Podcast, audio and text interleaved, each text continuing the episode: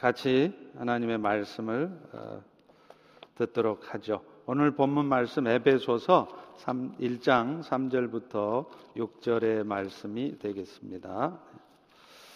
같이 교독하시도록 합니다. 찬송하리로다 하나님 곧 우리 주 예수 그리스도의 아버지께서 그리스도 안에서 하늘에 속한 모든 신령한 복을 우리에게 주시되 곧 창세 전에 그리스도 안에서 우리를 택하사 우리로 사랑 안에서 우리를 어, 그 앞에 거룩하고 흠이 없게 하시려고 그 기쁘신 뜻대로 우리를 예정하사 예수 그리스도로 말미암아 자기의 아들들이 되게 하셨으니 이는 그가 사랑하시는 자 안에서 우리에게 거저 주시는 바 그의 은혜의 영광을 찬송하게 하려는 것이라. 아멘. 어, 말씀드리기 전에요. 예배 중에도 계속해서 마스크를 착용을 해주시면 감사하겠습니다. 또 서로의 안전을 위해서요.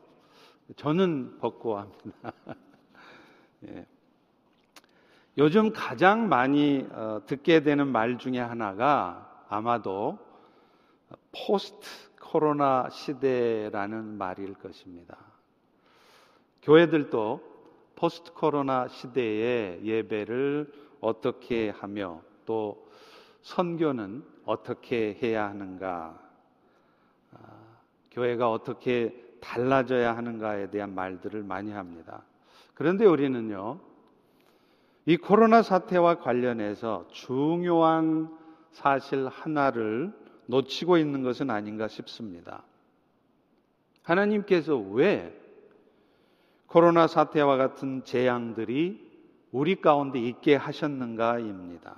특별히 최고의 경제력과 최고의 의수를 자랑하던 더구나 기독교 국가였던 미국에 가장 많은 환자가 발생하고 있는 이 상황에서 교회들은 무엇을 생각하고 또 어떻게 새로워져야 할 것인가입니다. 오늘날 우리가 코로나 사태와 관련해서 해야 될 일들은 변화된 새로운 상황에 발 빠르게 대처하는 것보다 먼저 다시 한번 교회의 본질로 돌아가는 것입니다. 다시 한번 복음에 집중하는 것입니다. 왜냐하면 하나님께서 오늘날 우리 모두에게 이런 재앙들을 겪게 하신 것도 바로 그런 이유 때문이기 때문입니다. 현장 예배를 드릴 수 없는 상황을 통해서 우리로 하여금 하나님께 예배 드리는 것이 얼마나 소중한 것인가를 다시 한번 깨닫게 하시려는 것이기 때문입니다. 그런데 오히려 우리는 코로나 사태가 끝난 후에도 온라인 예배를 계속해서 드려도 되는 것처럼 심지어는 온라인 예배를 권장하고 그것을 확대해가는 교회가 현실에 잘 적응하는 좋은 교회인 것처럼 말하기도 한다는 것입니다.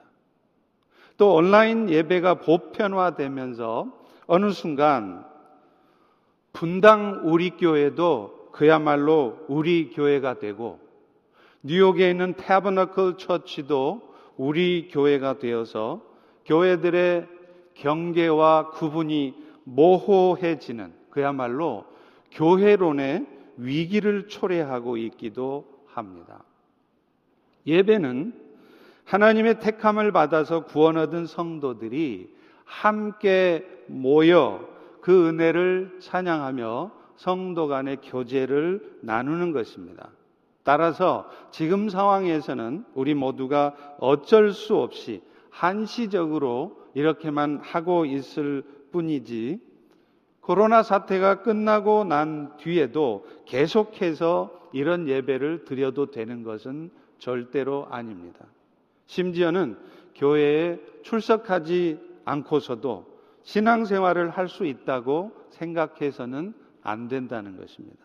그런 의미에서 저는 이제 몇 주 동안 성경에서 말하는 복이 무엇인지 살펴보려고 합니다.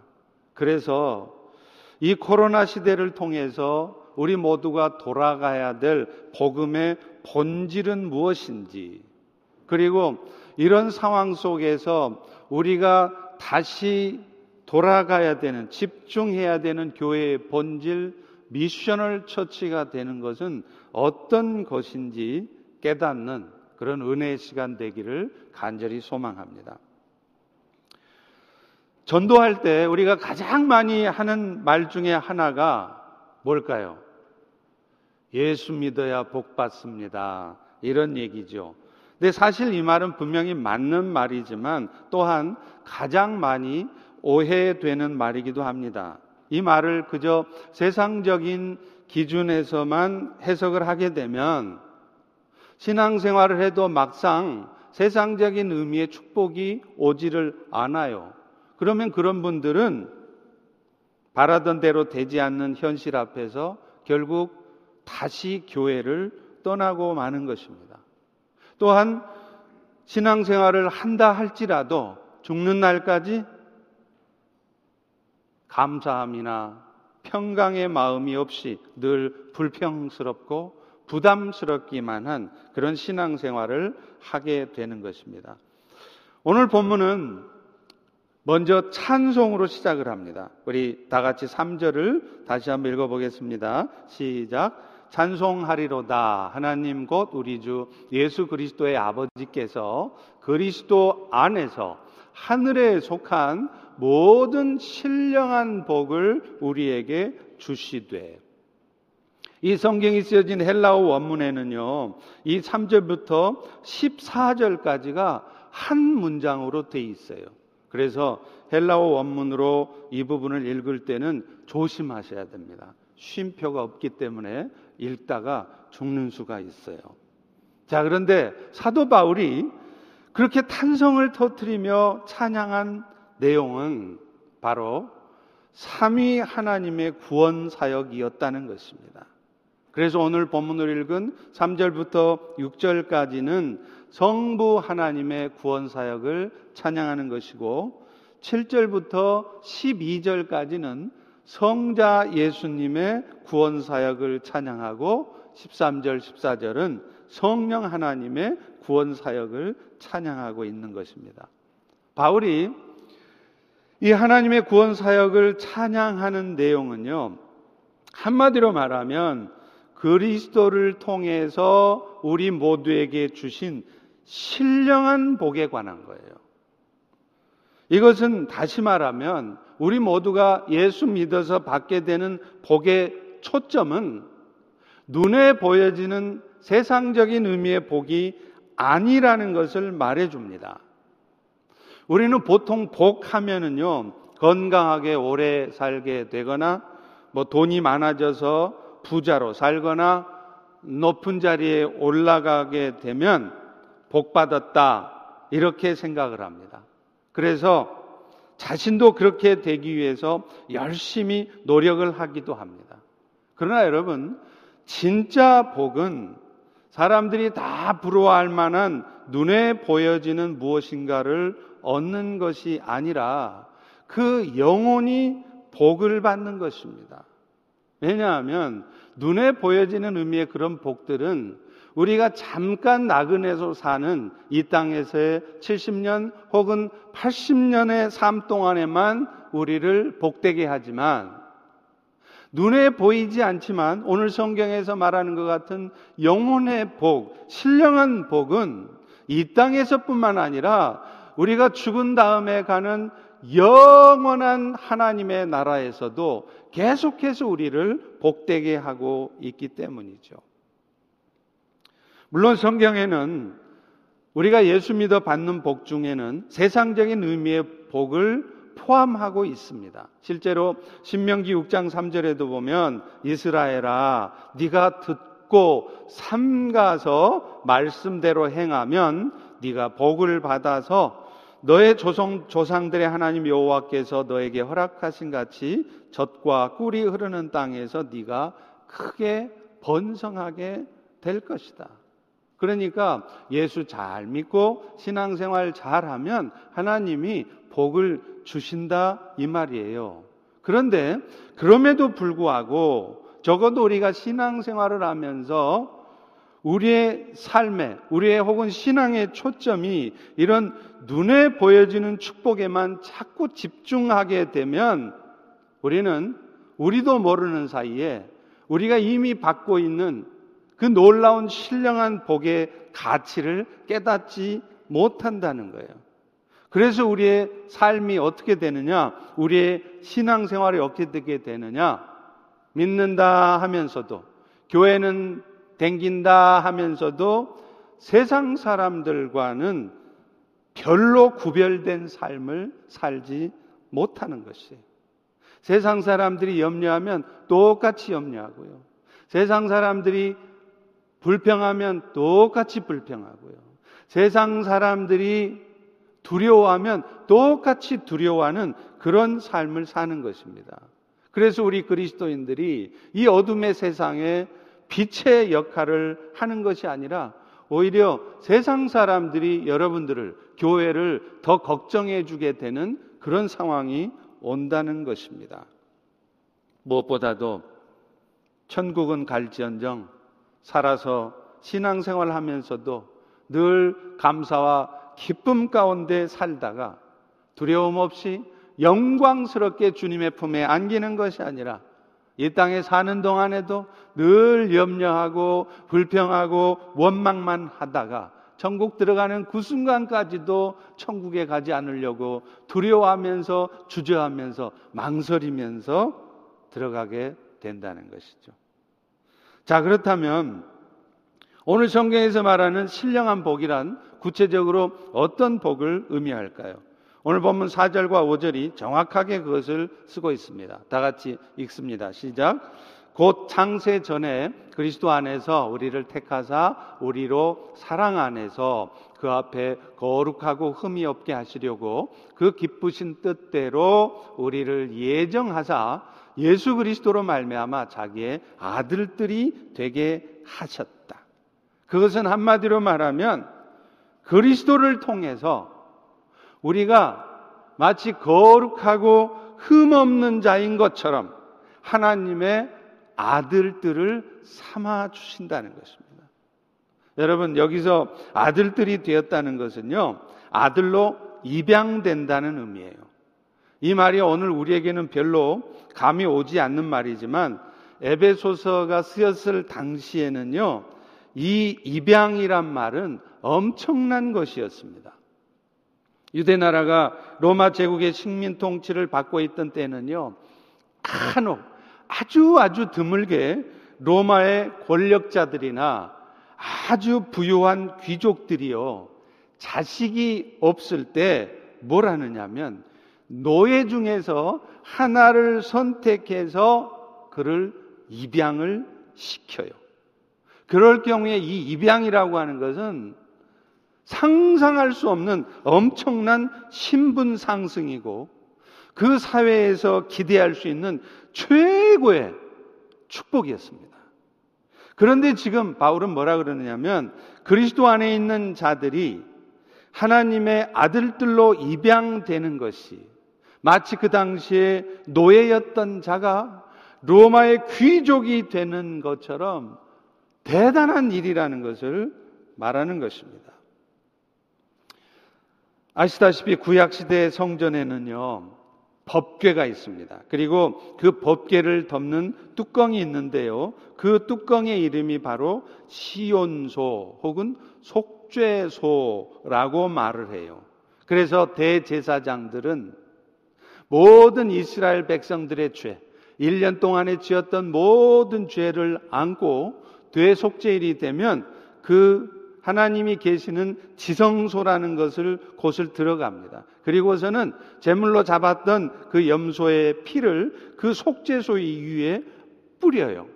그러면 이 피뿌림의 의식을 통해서 1년 동안 모든 이스라엘 백성들이 주었던 죄가 다 용서되어지고 하나님 앞에 백성된 자로 의로운 자로 인정이 되는 것입니다. 왜냐하면 그 피가 하나님의 눈을 가려서 백성들의 죄를 보지 않게 하는 것이죠. 그런데 영원한 대제사장이 되신 예수님은 자기 자신이 무죄함에도 불구하고 그런 속죄의 제물로 자기를 들여 피를 뿌림으로 말미암아 그 예수를 믿는 자들 그래서 예수님을 영접하고 예수님을 구원주로 받아들이는 자들 모두에게는 그들이 하나님 앞에 의로운 자로 여김받게 하셨다는 것입니다. 그것도 구약의 제사장들처럼 해년마다 반복적인 제사를 드려야 하는 것이 아니라 하나님의 아들 예수 그리스도는 단 한 번에 2000년 전에 드렸던 그 단 한 번의 속죄의 죄사로 영원토록 그 속죄의 효과가 있는 그런 은혜를 우리에게 주셨다는 것이죠. 그런데 정말 감사한 것은요. 이렇게 국가의 대통령도 아니고 온 우주의 주인 되신 하나님께서 우리를 의롭다고 인정해 주셔서 하나님의 자녀가 되게 하신 이 일이 우리의 모습을 보고 하신 일이 아니라는 것입니다. 여러분들이 사는 모습을 보고 합당해서 그런 은혜를 베풀어 주신 것이 아니라 일방적으로 베풀어 주신 은혜라는 거예요. 오늘 본문 4절에 다시 한번 보십시오. 거기 보면 곧 창세 전에 그리스도 안에서 우리를 택하사라고 말씀하고 있어요. 그러니까 여러분들이 하나님의 아들들로 정해진 것은 창세 전에 되었다는 거예요. 그런데 우리는 이 창세 전이라는 개념을 시간 개념으로 이해를 하다 보면 혼란에 빠지기 쉽습니다. 왜냐하면 하나님은요, 원래부터가 시간의 제한이 없으세요. 공간의 제한이 없으세요. 영원 세계의 존재이시기 때문에 그렇습니다. 그러므로 지금 바울이 얘기하는 것처럼 창세 전에 여러분이 하나님의 자녀로 택함을 입었다. 이 말은 무엇을 의미하느냐면 여러분이 선악간에 어떤 행위를 하기 전에 하나님께서 당신의 기쁘신 뜻대로 그 일을 허락하셨다는 것입니다. 그러니 여러분 이게 얼마나 얼마나 감사한 일입니까? 그런데 우리가 그리스도로 말미암아 이렇게 하나님의 아들들이 되어서 하나님 앞에 거룩하고 흠없게 되어진 것은 그것으로 그쳐진 것이 아니라요. 이 땅에 사는 날 동안에도 계속 유지되어진다는 거예요. 실제로 하나님께서는 우리 믿는 자들에게 성령을 보내주셨어요. 그래서 이 자리에 앉으신 여러분 모두에게는 다 여러분 안에, 여러분의 영혼 안에 성령이 거하십니다. 그래서 그 성령을 통해서 여러분들 안에 있는 죄된 심성들 혹은 죄악된 삶들을 계속 몰아내게 하세요. 성령은 우리 안에 거룩에 대한 뜨거운 열망을 갖게 하고요. 뿐만 아니라 실제로도 우리 안에 있는 나쁜 품성들, 또 죄악된 삶들, 습관적인 죄의 유혹들, 이것들을 몰아내게 하신다는 거예요. 여러분, 우리 마음 안에는요, 두 개의 웅덩이가 있습니다. 하나의 웅덩이는 시커먼 정욕의 물이 끊임없이 솟아오르는 웅덩이에요. 그런데 이 웅덩이는 우리가 예수를 믿는다고 곧바로 메꿔지지 않습니다. 사라지지 않습니다. 여러분이 천국 가는 날까지 여전히 여러분 안에 이 시커먼 정욕의 웅덩이도 여전히 있다는 거예요. 그런데 감사한 것은 우리는 그 시커먼 정욕의 웅덩이 말고 또 깨끗한 성령의 물이 흐르는 웅덩이가 있다는 것입니다. 우리가 신령한 복을 받았다는 것은 이제 과거의 정욕의 웅덩이에서 계속 흘러나오던 그런 더러운 물들을 다 퍼내버리고 그 안에 성령의 물로 가득 채우는 것을 의미하는 것입니다. 그리고 이 일은 우리가 예수를 믿을 때부터 죽어 천국 가는 날까지 계속 되는 것이에요. 만일 우리가 잠시라도 방심하면 우리는 금방 정욕의 웅덩이에 빠져서 우리의 심령에 솟아나는 그 더러운 마음들을 어찌하지 못해서 우리의 삶은 금방 어두워지고 금방 죄악된 삶에 빠지게 된다는 것입니다.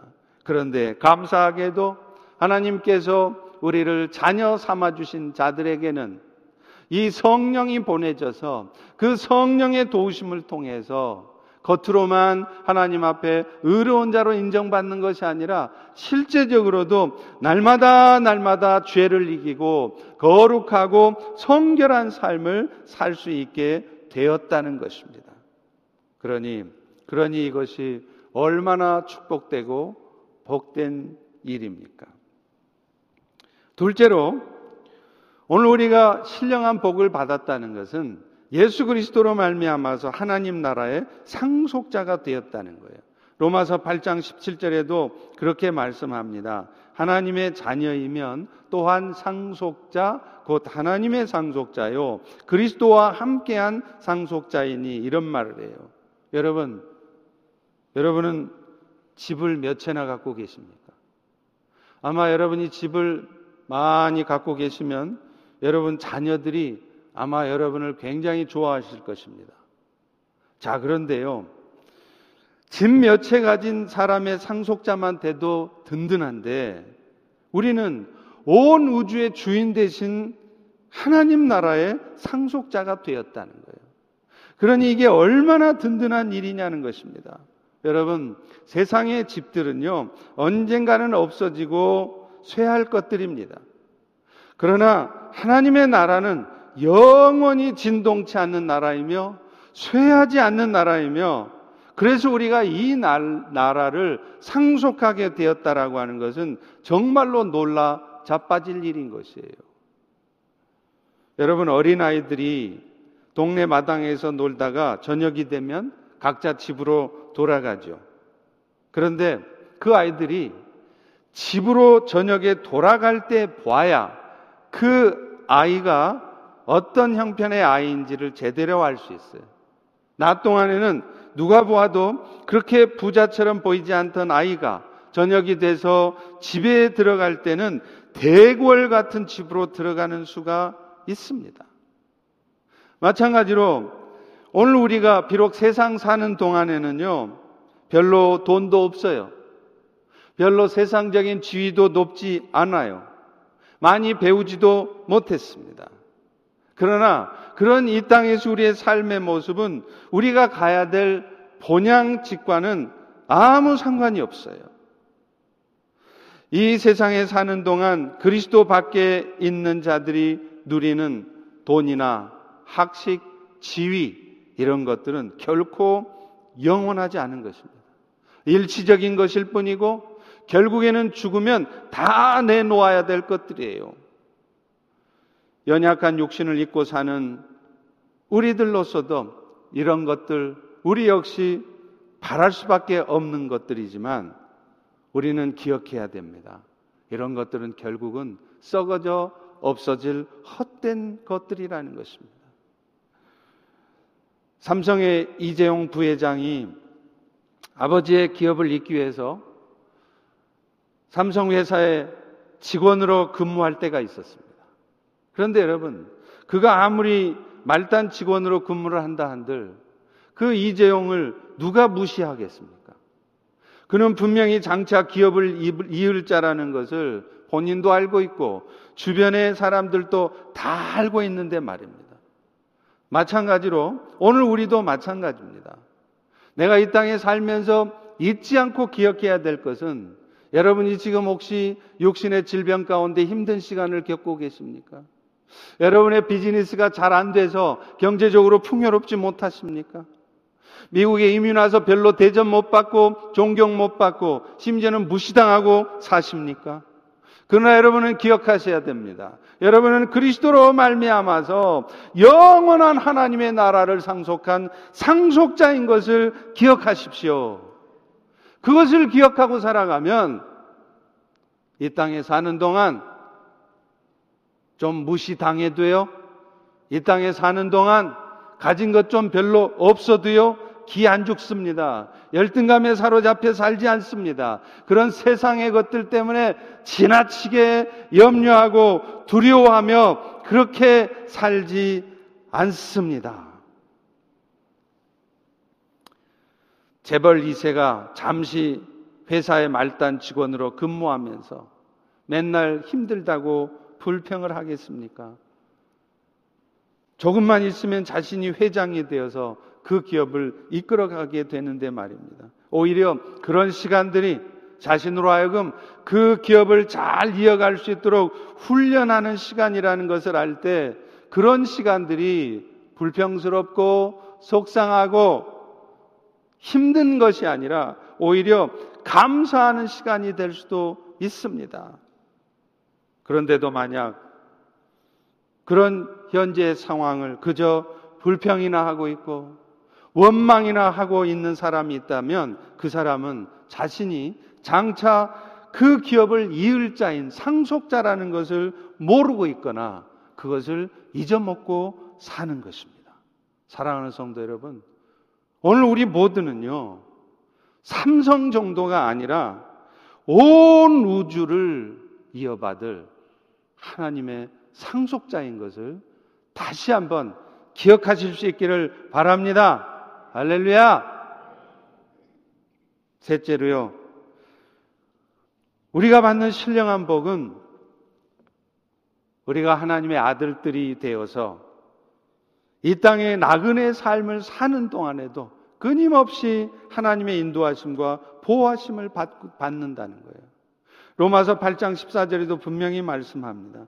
무릇 하나님의 영으로 인도함을 받는 사람은 곧 하나님의 아들이라. 바꿔 말하면 하나님의 아들들이 된 신령한 복을 받은 여러분들은 여러분이 눈치를 못 채서 그렇지.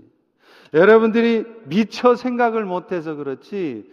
여러분의 삶 한순간 한순간을 하나님께서 계속해서 지켜보고 계시고 여러분의 삶을 이끌어 가신다는 거예요. 여러분 출애굽기 13장에 보면 이스라엘 백성들이 출애굽한 후에 하나님이 약속하신 그 가나안 땅에 들어갈 때까지 그들이 어떻게 하나님으로부터 인도함을 받습니까? 낮에는 더울까 봐서 구름 기둥으로 햇볕을 가려 주시고 밤에는 춥고 안 보일까 봐서 불기둥으로 이스라엘 백성들을 이끌어 가시지 않습니까? 이것은 하나님의 인도하심이라고 하는 것이 우리의 형편을 나보다 나를 나도 나를 잘 모르는데 나보다 나를 더 잘 아시는 하나님께서 우리의 형편을 다 아시는 가운데 최선의 것으로만 이끌어 가신다는 것을 의미하는 것입니다. 그래서 여러분도 아마 지난날 인생을 살아오면서 전혀 예상하지 못했던, 전혀 생각하지 못했던 축복된 일이 여러분의 인생에 갑자기 나타나서 여러분이 그 어려움을 극복할 수 있었고 여러분들이 그 힘든 시기들을 통과했을 때가 틀림없이 있었을 것입니다. 그런데 그것뿐이 아니죠. 때로는 여러분들이 생각지도 못한 일들, 지금 이 코로나 사태가 생길 거라고 감히 누가 상상이나 했겠습니까? 어떤 사람들도 어느 누구도 상상할 수 없었던 일이 우리 가운데 벌어진 것입니다. 그러나 우리는 기억해야 합니다. 너무나도 급작스럽고 너무나도 황당하고 심지어는 고통스럽기까지 한 이 모든 일들도 결국에는 우리의 형편을 너무나 잘 아시는 하나님께서 우리의 삶을 인도하시는 가운데 발생하고 있다는 것입니다. 그래서 비록 지금 이 상황들을 통해서 우리가 많이 힘들고 고통스럽지만 하나님은 이 일들을 통해서 우리의 껍데기를 깨뜨리실 것입니다. 어떤 상황을 통해서도 결코 깨지지 않았던 그런 우리의 자라고 하는 아주 두꺼운 껍데기, 영적인 교만이라고 하는 아주 못된 이 껍데기들이 다 깨어지게 하실 거라는 거예요. 그래서 그런 것들이 깨어질 때 비로소 우리 안에 숨겨져 있던 예수님의 생명력이 나타날 수 있도록 하나님은 우리의 삶을 그런 고통 가운데 이끌어 가시는 것이에요. 그러니 그러니 우리가 하나님의 아들들이 되어 그런 하나님의 인도하심을 받고 있다는 것이 얼마나 감사한 일입니까? 저 역시도요, 중국에 선교 갔을 때도, 한국에 목회할 때도, 미국에 이민 목회를 하면서도요, 앞일을 몰라요. 한치 앞을 몰라요. 그럴 때 저 역시 마음이 답답하고 이 일이 어찌 될까 염려스럽기도 하고 또 어떤 때는 화가 나기도 하고 그렇습니다. 그러나 그럴 때마다 지난날 내 삶을 한치의 오차도 없이 이끌어갔던 하나님. 그 하나님께서 앞으로의 내 삶도 그렇게 이끄실 터인데 하고 생각하면서 그분께 내 삶을 맡겨드리면 이내 제 마음에 평안이 찾아와요. 절망할 수밖에 없는 상황에서도 웃어줄 수 있고 원수에게도 축복해 줄 수 있는 것입니다. 여러분, 그런데 이 은혜가 신령한 복을 받으신 여러분 모두에게도 동일하게 임해 있다는 것입니다. 자, 그런데 하나님께서는요, 이런 귀한 은혜를 거저 주신 것 같지만 살고 보면, 알고 보면 이게 거저 주신 게 아니에요. 그 은혜에 보답해야 하는 일이 남아있다는 겁니다. 오늘 본문 6절의 말씀입니다. 다 같이 한번 읽습니다. 시작. 이는 그가 사랑하시는 자 안에서 우리에게 거저 주시는 바 그의 은혜의 영광을 찬송하게 하려는 것이라. 결국 이 말은 뭡니까? 우리의 구원이 우리의 자격도 없고 우리의 공로도 없는 것이지만 그렇게 일방적으로 부어주신 은혜지만 그 은혜가 결코 공짜가 아니라는 거예요. 그 받은 은혜를 이제 세상 가운데 되돌려 줘야 된다는 겁니다. 그렇다면 그것은 어떻게 나타나게 될까요? 무엇보다도 영원한 하나님의 나라를 거저 받은 것에 대해서 감사하고 그래서 내가 받은 하나님께 받은 은혜를 세상에 나누고 나타내는 말씀드린 것처럼 우리는 살아가다 보면요. 두려워할 수밖에 없고 염려할 수밖에 없는 상황들이 수도 없이 찾아옵니다. 불평할 수밖에 없고 화가 날 수밖에 없고 원수 갚아주고 싶은 생각이 불릴 듯 일어나는 상황들이 수도 없이 찾아와요. 그런데 여러분, 바로 그때가, 그때가 내 안에 계시는 예수를 확인할 수 있고 내 안에 계시는 예수를 세상 가운데 나타낼 수 있는 절호의 찬스라는 거예요. 에베소서 5장 6절에 보면 세월을 아끼라 라는 말씀이 있습니다. 그런데 이 말씀은요, 그저 시간 아껴서 열심히 살라는 말이 아닙니다. 이 부분이 영어 성경에 보면요, make the most of every opportunity라고 되어 있어요. 이 말이 무슨 말이에요?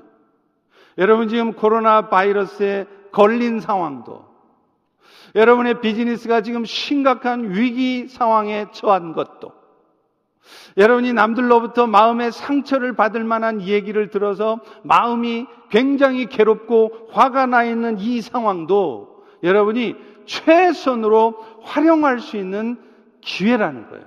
어떤 기회예요? 여러분 안에 있는 예수를 보여줄 수 있는 기회예요. 여러분이 예수님으로부터 받은 그 신령한 복의 가치를 그 엄청난 축복을 세상 가운데 보여줄 수 있는 기회라는 것입니다. 제가 중국에서 처음 선교할 때도요, 참 많이 당했어요. 중말을 잘 못하고 어눌하니까 금방 봐도 얼굴도 힘을근하니 외국인인 거 금방 태가 나잖아요. 그러니 택시를 타도 속여 먹고 구두를 닦아도 속여 먹고 하여튼 맨날 당했습니다. 그런데요, 하나님은 그 매번의 순간들을 내 안에 있는 예수를 나타낼 수 있는 절호의 찬스로 삼게 하시더라고요. 그래서 저는 기꺼이 당해줍니다. 돈 아깝지 않습니다. 기꺼이 손해 봐줍니다. 그러면서 손해 보면서 대신에 내가 말하는 말 좀 들어볼래 하면서 예수를 전했을 때 그들 중에 상당수가 예수를 영접했어요. 여러분, 우리가 하나님의 은혜로 영원한 생명의 은혜를 거저 받았다면 이제는 그 은혜를 우리는 세상 가운데 나타내야 되는, 됩니다. 그런데 그걸 어떻게 나타낼까요? 돈 많이 벌어서 나타내려고 하지 마세요. 높은 자리에 올라가서 나타내려고 하지 마세요. 세상에서 잘 돼서 나타내려고 하지 마십시오. 세상에서 잘 되지 않아도 돈 많지 않아도 심지어는 건강하지 않아도 얼마든지 그 은혜를 나타낼 수 있습니다. 우리가 이미 받은 그 영원한 천국을 소망하면서 오늘도 어떤 상황 속에서도 웃어줄 수 있고 축복의 말을 건넬 수 있고 기꺼이 손해보고 희생을 해줄 수 있다면 그것이 바로, 그것이 바로 여러분 우리가 받은 그 은혜를 세상 가운데 나타내는 거예요. 세상 사람들 같으면 다 염려할 수밖에 없는 상황에서도 염려하지 않으면서 경건함으로 주를 섬기는 모습을 통해 우리는 은혜를 갚는 것입니다. 히브리서 12장 28절과 29절에 이런 말씀을 해요. 그러므로 우리가 흔들리지 않는 나라를 받았은즉 은혜를 받자. 이로 말미암아 경건함과 두려움으로 하나님을 기쁘시게 섬길지니 하나님은 소멸하는 분이시다. 어디서 은혜를 받아야 되느냐? 예수 믿어서 우리가 받는 세상의 축복, 그걸로 은혜 받지 마시고, 그것도 은혜 될 일이지만, 먼저 영원히 사라지지 않을 그 영원한 하나님의 나라를 받았다는 것에 은혜를 받으시라는 거예요. 거기에서 은혜 받는 사람은 이 땅에 사는 동안 건강하지 못해도 비즈니스가 좀 안 돼도 속상한 말 좀 들어도 흔들리지 않습니다. 받은 은혜를 얼마든지 세상 가운데 사람들에게 나타낼 수 있는 거예요. 여러분 이것이 바로 신령한 복을 받은 사람들의 진정한 모습인 겁니다. 저의 영적인 멘토 중에 한 분이신 선교사님도 그런 분이셨어요. 젊은 시절 어느 순간 자신이 결국 살게 될 곳이 이 땅이 아니라는 사실이 확인되고 나니까 지금까지, 그때까지 이 땅에서의 삶을 위해서 열심히 살았던 일들이 참으로 부질없는 지처럼 보이더라는 거예요. 그래서 그분은 결국 직장도 접고 좀 더 적극적으로 하나님 나라 건설에 동참해 보려고 사역자의 길에 들어섰습니다.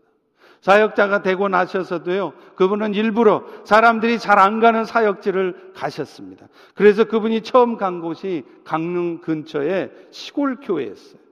목회하실 때마다 날마다 대관령에 올라가서 함께 그때 기도했던 친구가 그 유명한 순회 선교단의 김용의 선교사입니다. 그분은 그 이후에도요, 동두천의 기지촌에 있는 술집에서 일하는 자매들을 대상으로 사역을 하시고 그러다 결국 중국으로 들어가셨습니다.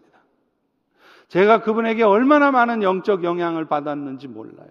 제가 설교 중에 종종 하는 말씀, 주님이 하십니다. 내 안에 예수 사십니다. 이 말 전부 그분이 하신 말씀들이세요.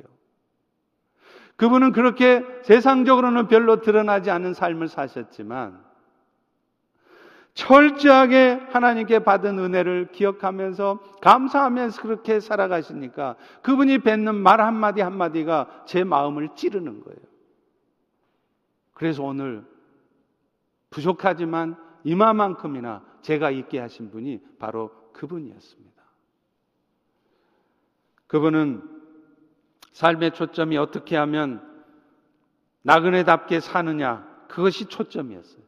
어떻게 하면 이 나그네 삶조차 안정되게 살아가느냐가 아니라 어떻게 하면 부요한 삶을 살 것인가가 아니라 어떻게 하면 나그네처럼 살아갈까? 그것이 삶의 초점이었어요. 이유가 뭘까요?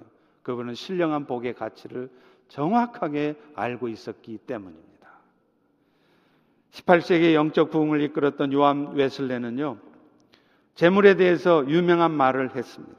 그는 재물에 대해서 네 가지 원칙에 대해서 말했는데요. 첫 번째, 모든 재물은 하나님으로부터 오는 것이다. 두 번째는요, 모든 재물은 하나님의 목적에 따라 사용되어져야 된다. 그리고 세 번째, 그것은 나를 위해서만이 아니라 이웃을 위해서 나누어 주는 것이다. 네 번째, 사치와 낭비는 하나님의 것을 도적질하는 죄악이다. 실제로 그는요, 자신의 삶을 통해 그것을 실천했습니다. 그래서 그는 옥스퍼드 대학 시절에 1년에 생활비로 28파운드를 썼는데 나중에 돈을 벌어서 연간 수입이 120파운드가 됐을 때도 여전히 전과 같이 28파운드로만 생활하고 나머지는 전부 하나님이 원하시는 목적으로 썼다는 것입니다. 그러면서 그는 사람들에게 이렇게 말했습니다. 자기가 죽을 때 자기 손 안에 10파운드가 넘는 돈이 남아 있다면 자기를 강도라고 불러도 좋다라고 말했다는 것입니다. 그것은 뭘 의미하겠습니까? 그는 자신이 가진 모든 것을 영원한 하나님의 나라를 소망하면서 기꺼이 세상을 위해 남들을 위해 베풀고 나누었다는 것이죠. 여러분 이것이 이것이 바로 우리가 받은 그 신령한 복에 합당한 우리의 삶일 것입니다. 이제 코로나 시대에 다른 무엇이 아니라 다시 한번 복음에 집중해서 우리의 삶이 그런 missional life가 될 수 있기를 주의 이름으로 축원합니다. 기도합니다. 하나님 오늘 또 우리 모두에게 말씀들을 통하여서 다시 한번 우리의 삶이 어떤 삶이 되어야 할지 또 우리가 어떤 은혜를 받는 삶이었는지를 알게 하시니 감사합니다. 이제 오늘 들려주신 말씀처럼 그렇게 흔들림 없이 영원한 하나님의 나라를 소망하며 또 주의 은혜를 세상에 이 모양 저 모양으로 나타내는 우리 모두가 되게 하여 주시옵소서. 예수님의 이름으로 기도합니다. 아멘. 우리 다 일어나